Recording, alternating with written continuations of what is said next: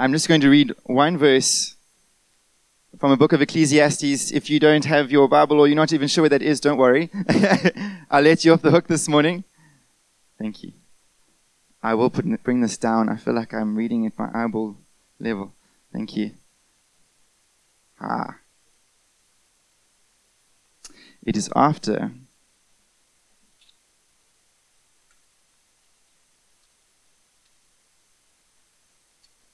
Ecclesiastes 3, verse 11.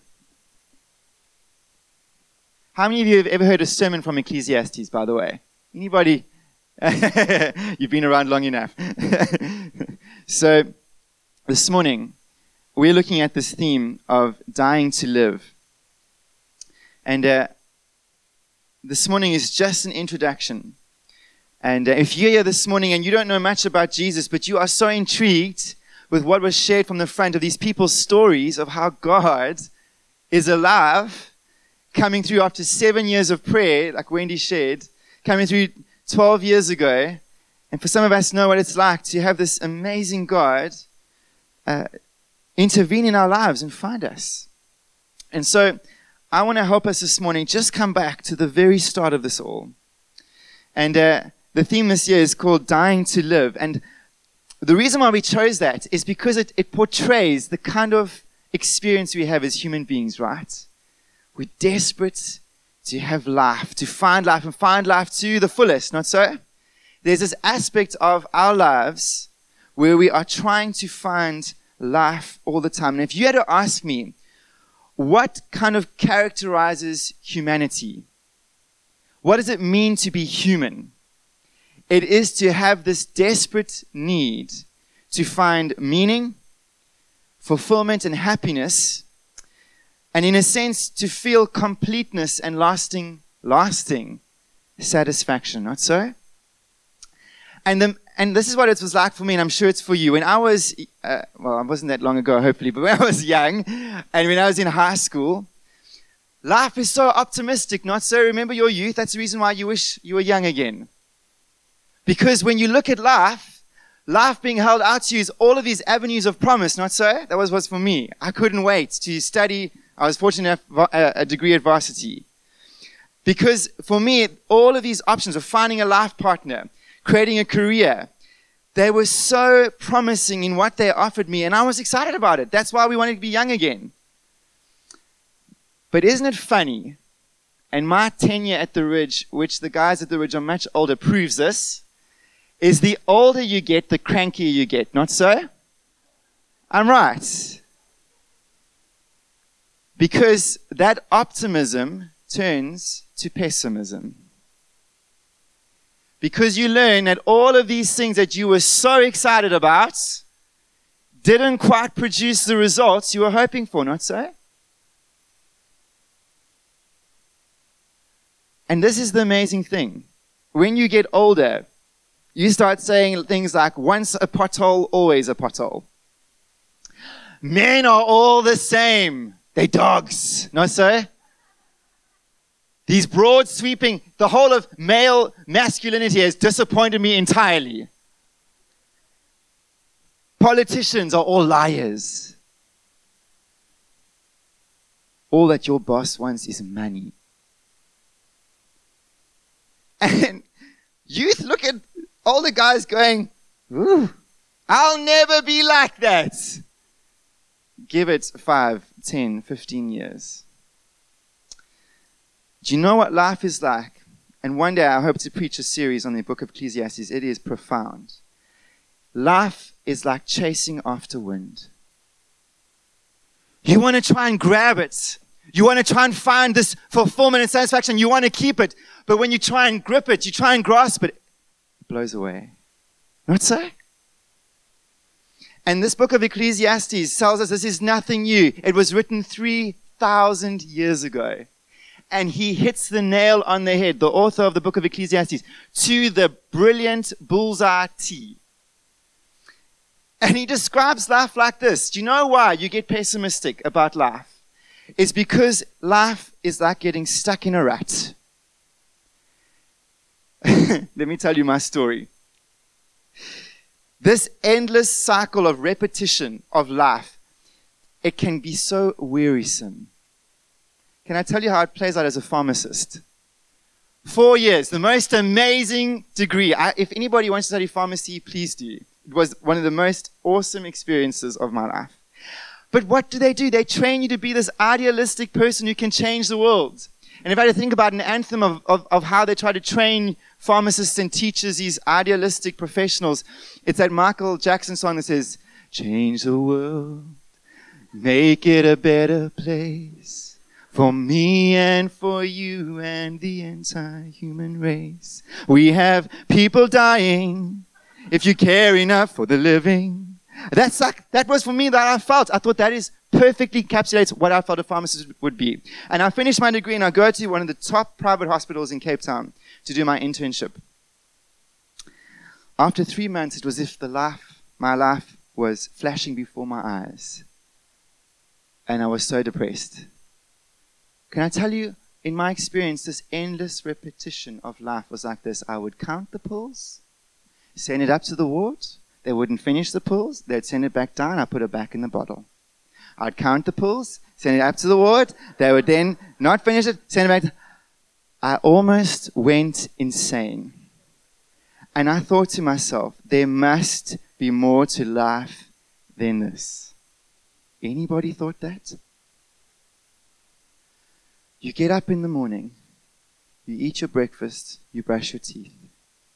You have a crazy day, you get back, you eat your supper, you brush your teeth, you go to bed. Day after day after day, and you go, this is so wearisome. I'm telling you, that's where it starts to ask the question what the heck is all of this for?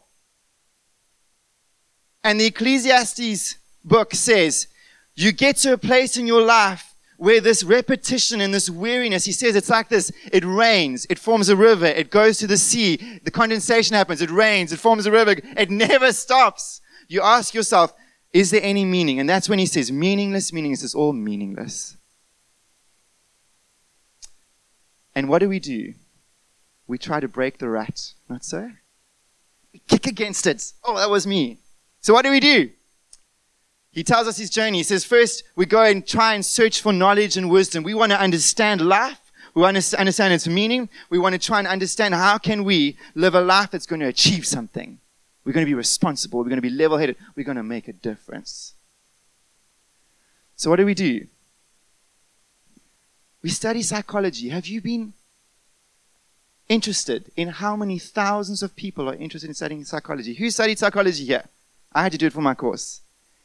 Can I tell you the amount of youth these days that say to me, last night it happened. I met a young guy. I said, said to him, so what are you going to study next year? And he says, I want to study psychology. Why? Because we actually don't understand ourselves. I want to help other people understand what we don't understand. That's why psychology is so popular. And more than that is we study philosophy. Because we're trying to understand meaning. How many of us walk into the bookshelves and bookstores and we see the self-help books Hey? It's loads. We want to know how to be better people, how to get the most out of this life. How many of you have heard of this life coaching phenomenon? Becoming a life coach, eh? How many of you have been intrigued by the number of Oprahs that are in the world? But the problem is this, and this is what will happen, and you'll know what I'm talking about if this is you. Is two problems arise when you try and make wisdom and knowledge the primary focus of understanding this life. The first is you realize that the more you study, the more you realize you actually don't know anything. That's the problem. In the medical profession, which is my profession, can I tell you, I have become so skeptical because one study will say, this is what you must do, and this is how you must eat, and this is what you must take. Give it five to ten years. Another one will come and say, oops, we got that wrong. We have to change our way of thinking. Tim Noakes is perfect example. It split my family in two. And I tell you, you know what Ecclesiastes says? It says, the more you know about this life, the more you actually ache. That's what he says. It's because the more you try and find meaning and understanding, the more you realize there's despair. It's chasing after wind. But then we try something else. Well, what has all this responsible living actually brought me? Just such seriousness, such heaviness. And I remember distinct conversations with my friends because this is the first guy is me. This first thing is I want to understand everything. And your friends will come to you and what do you do to try and break the ruts? Because you find that this whole kind of responsible living hasn't brought you what you wanted, is to cast off restraint, have pleasure, right? People tell you, why are you so serious, buddy? Cast it off a bit, man. You only live once. Lighten up. Let's have some fun. Don't take things so seriously. And what you do is you go, well, surely then I've just got to have some more fun, and you chase pleasure. But in my life and in your life, if that's been your pursuit, you'll realize whenever you chase pleasure, there's always a hangover. There really is. You go hard drinking, the next morning you wake up, oh, hangover. You have a one night stand, I tell you, the next night you're still lonely. You take drugs, you get a high, but you, you're left addicted. You love food, but it makes you fat. Expensive tastes leave you in debt. Seeking pleasure makes you take dumb decisions that leave you with regret. And you realize what was so promising and so freedom giving, what you thought it was like chasing after wind. And in actual fact, you realize the responsible way was better, but it still left you in the dark. There's a third way that we try and break the rut. Is then you go, well, being responsible and wise and trying to live upright didn't help me. Going the other way, totally pleasure seeking, didn't help me. So what else is there left? Well, let's make a ton of money and achieve a whole bunch of things, and surely then I'll find meaning. You know what the writer says? He says, When you run after money, you learn how uncertain riches really are. You put away the perfect financial portfolio, and 2008's financial crisis hits. You know, a third of people's pensions vanished overnight in the UK. There was a lady whose husband saved faithfully in our church, who invested offshore. She lost a third, it was hundreds of thousands of rands, in just a couple of days. Your business partner that you did business with stabs you in the back, runs off with loads of cash. You realize, this is the thing, that in actual fact you're going to die and you can't take a cent with you. And who are you going to leave it to? Some delinquent relation that can't even manage pocket money. That's it. I'm telling you. Some of you here have businesses and the curse of your life is your son or daughter or whoever else is going to inherit it can't manage even their hairstyle. Telling you. You work for 25 years, you get retrenched. You know what that's like? Just before your pension. You get divorced and your ex takes half of your sweat, blood, and tears. And the real thing about wealth is this is you wake up one day and you realize what you have had to lay on the altar in order to obtain your wealth costs too much. Broken marriage, estranged children, health problems, years of extreme stress of dealing with debtors, staff, and the sleepless nights that these things bring. Let me tell you, when I see a wealthy man, I see a, or woman, I see a man woman that sacrificed much. Some of us know what that's like. Can I tell you that the biggest thing about all of this is no one's asked the most important question of all, which is what happens when I die? You see, we are so obsessed with chasing after life, we never prepare ourselves for actually what is the possibility of what happens after death. Can I tell you, as a pastor, one of the most profound things that I have seen is how unprepared people are to die. And Ecclesiastes says, You've searched your whole life for all of this. And when the one moment that you've been trying to uh, run away from comes to your life, you are terrified when death starts knocking on your door.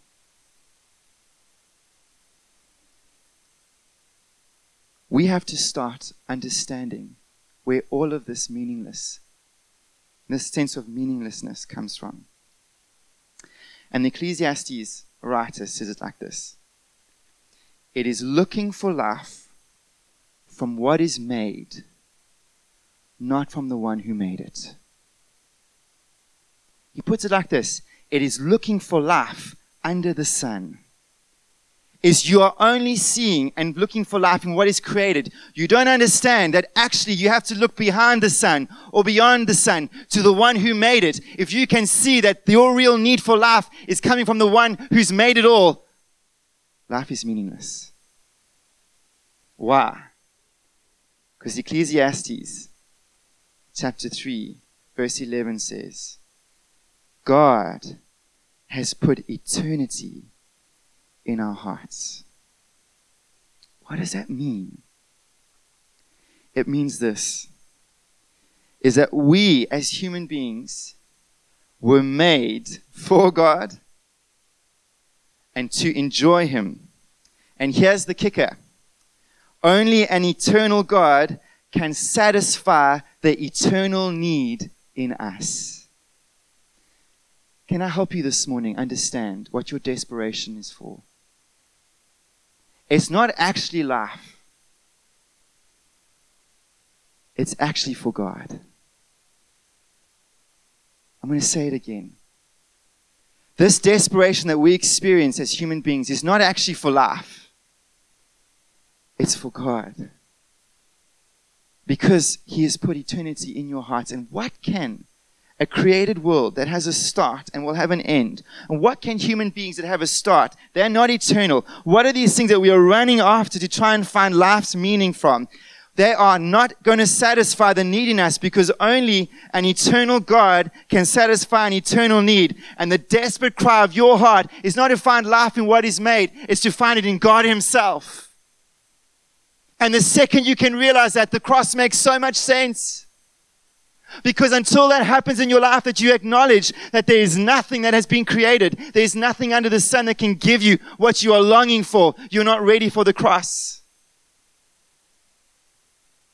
Because God is the only one who truly understands your need.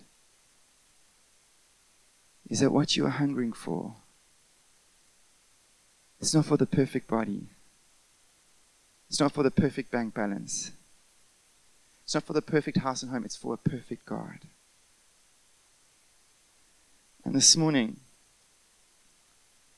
we have to look at how is this cross so powerfully coming to us and the reason why Jesus came and had to die on it and why we call it Good Friday. Have you ever asked yourself that question? What can there be possibly good about celebrating a crucifixion of an innocent man that had nothing really to die for, that had reason to be uh, given the death penalty? Why do we call it Good Friday? Well, we have to ask ourselves this What the heck went wrong? If we were designed for God, if we were designed to enjoy Him and find our life satisfaction in Him, what happened that somehow we get born with this experience of being orphans as human beings? Lost, the Bible talks about it. Desperately trying to find our way through a life that makes no real sense. It comes down to this thing something called sin. And it's sin that separates us from God. In Romans 6, 20, 6, chapter 6, verse 32, it says, The wages, the consequences of sin is death. And this is why we're looking for life. Don't you think it's crazy this morning? We can be breathing, walking, moving, and still be looking for life. We're living, but we're actually dead. That's the human experience. And so, Paul says it like this It says, The only way you find what you're really looking for is if God deals with the problem that's caused it all. It is dealing with that punishment and penalty of sin. And the way God deals with it is He steps in through His Son, Jesus Christ. He pays our penalty of sin, which brings death so that He can give us what we desperately need and are looking for, which is life. And that is why the cross is called good. Can I say to you this morning? When we look at Jesus, we look at life. And you might be asking yourself the question what is God offering me if I come to Him this morning? What is the one thing that He will give me if I look to Jesus? And I recognize that His death on the cross was for my death, for the penalty and punishment of my sin. What will He give me? My friend, He will give you life. He'll give you life. He says in 2 Corinthians 5, verse 21, he says, He made him who knew no sin to be sin on our behalf so that we might become the righteousness of God in him. What that means is that death you see on the cross that we celebrate on Friday, it was meant for you and me. That's our experience. We didn't even have to wait till we experience death of our body. We experience it spiritually now.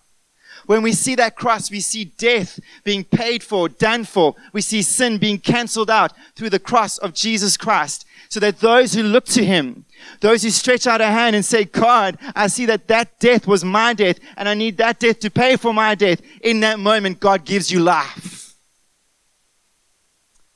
And it's not life that just lasts like a chasing after wind. So remember, I said this life is a cry in our hearts for God Himself. Is the cross, is the moment He gives you Himself in Jesus. It's the moment when God says, I'm going to give you eternal life in my Son. Why is it this morning that we can come as a people and we can celebrate and tell stories of God's goodness and His grace and His mercy and His incredible compassion. It's because a Christian is somebody who has encountered eternal life. John, 1 John chapter 5 verse 12 says, Whoever has the Son has life. Whoever does not have the Son of God does not have life. And can I say to you this morning, if you are in the space of recognizing this death inside of you, this morning we want to say God is being offered out to you through the cross of Jesus Christ. And the way you get is you have to recognize this. That this old way of living, of chasing after wind, you have to die to.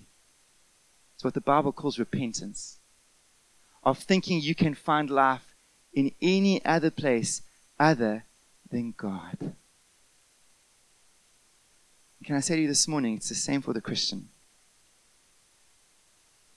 Is we fall back into this thinking of going, we can find life outside of Jesus. And this morning, the start of our experiencing Sunday, which is looking at what is life coming to us in the full, is remembering this. Church, for us, we remember this morning, there is nowhere else that we find life but in Jesus. It's not our money. It's not the, how cute our children are. I've got great kids. It's not our looks. It's not even our successes or achievements. And I tell you, for the Christian, we can run after things that bring death. This morning we celebrate Good Friday. We're going to celebrate communion because this is where we find life. It's in God Himself being offered out to us. And if you haven't done that yet, what time is the next service? Great, we're going to do a speed communion. Is this is you have to come to a place in your life where Jesus becomes your only hope for what you're looking for. You with me? So, Pierre, would you come up quickly? Wow, this feels like a throne. They have been newly recovered. Where's Shane? Do you know what we're doing on Good Friday? Is we're recognizing where life comes from. To be a Christian is to be someone who says, I find life nowhere else. And you know why we take bread, and you know why we take the cup from Matthew 26, as it says, is what does food do to your tummy? It, it satisfies. Right? What does Fruit juice, wine, do to your thirst. It quenches. It says, Whoever will take hold of Christ will be satisfied. Is that you this morning? Is that where you're finding life? This is only for the Christian. A Christian, someone who's been persuaded that this is the way, the truth, and the life. And if you're not at that place yet, don't take it. We'll respect you all the more for it. But if it is you this morning saying, This is where I find my life in Jesus, you take it and you eat and you drink of it and you celebrate your source. And if you do it for the first time today, you do it with this understanding that this is the only place where we find life. It's in Jesus. So, let's close our eyes.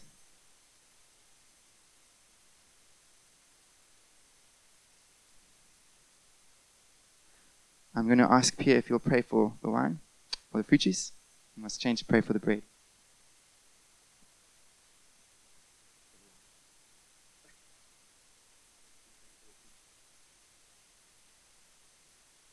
Father, thank you. thank you for sending Jesus. Thank you for the blood of the Lamb that washes away the sins of the world. Without that, we're lost. We're destitute. We're without hope. We're without purpose. And so thank you, Lord, that you've revolutionized our lives, transformed us beyond measure. We glorify you. We thank you. And we commit our lives to you afresh, Lord. In your wonderful name. Amen. Thank you, Father, as we about to take part and eat this bread, we just remember Jesus.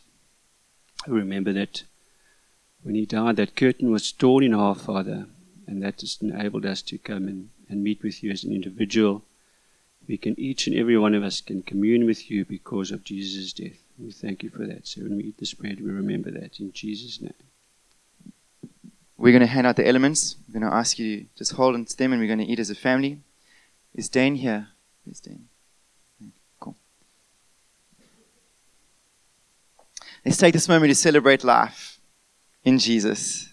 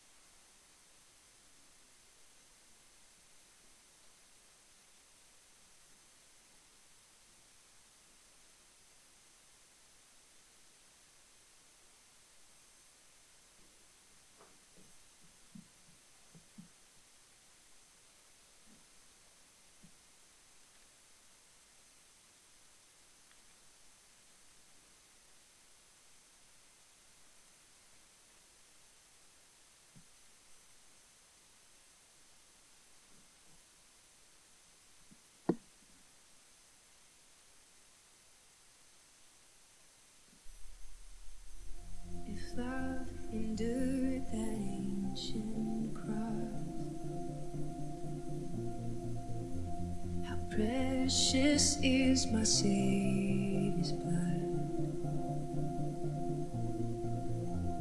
The beauty of heaven wrapped in my shame. Does everybody have? Image of love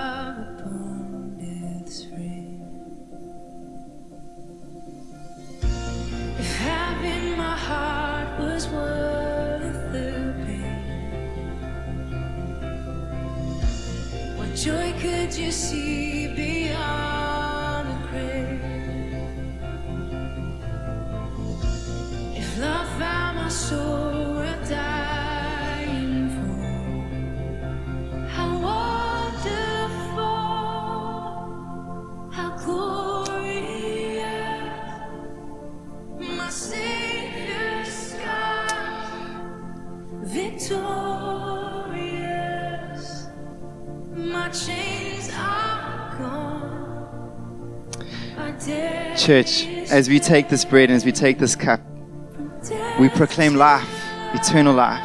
It's amazing. We have eternal life in Jesus.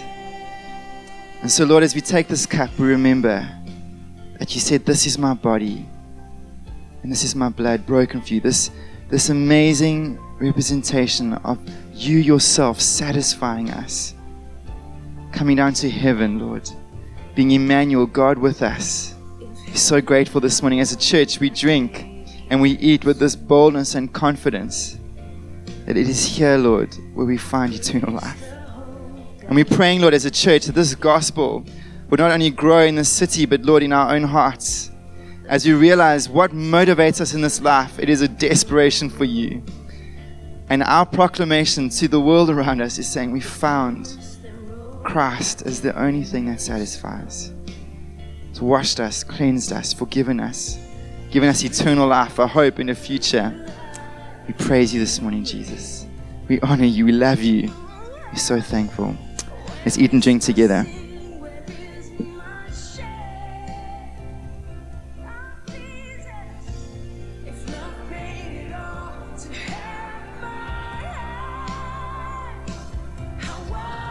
So, Lord, as we are going to leave from this place now, we ask that you would just be blessed. That you'd remember, Lord, each of us as we go. As we celebrate Good Friday with family, with friends, we're asking Jesus in our hearts would be alive to this amazing death of Jesus Christ has brought us life. We thank you so much for this. We bless you for it in Jesus' mighty name. Amen. Amen.